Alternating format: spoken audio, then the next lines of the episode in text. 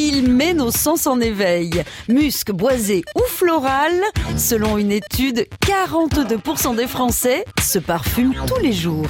J'aime bien en fait pour les femmes, ma copine en particulier, les odeurs euh, boisées, épicées. Le parfum doit correspondre à la personne qui le porte quoi. Moi j'aime les senteurs fraîches et naturelles.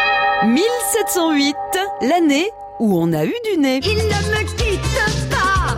Quoi donc? Mon petit flacon. Il a du cœur, de la fraîcheur, je l'aime et ça sent bon. Si le mot latin perfumum veut dire par la fumée, c'est que dans l'Antiquité, les premiers parfums sont obtenus en brûlant du bois, des épices et des résines. Ces effluves permettent de communiquer avec les dieux et d'accompagner les morts vers l'au-delà.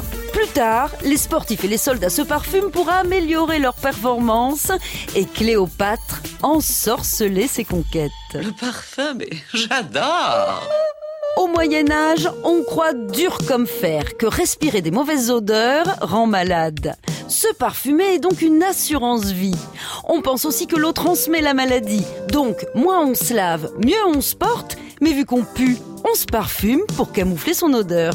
C'est une révolution. En 1708, l'italien Jean-Marie Farina crée une eau à base de lavande, thym, anis et fenouil, subtile et rafraîchissante. Il s'installe à Cologne et crée un produit mythique. Napoléon en deviendra un inconditionnel.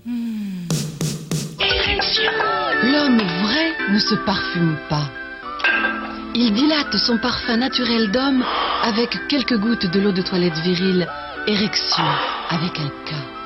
Après les fragrances, pâte à modeler, popcorn ou bien pizza, une marque américaine vient de sortir un parfum qui sent le chaton.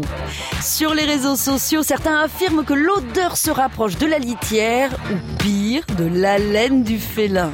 À ce compte-là, je préfère encore sentir la cocotte. On n'arrête pas le progrès. Le parfum, mais j'adore À retrouver sur francebleu.fr.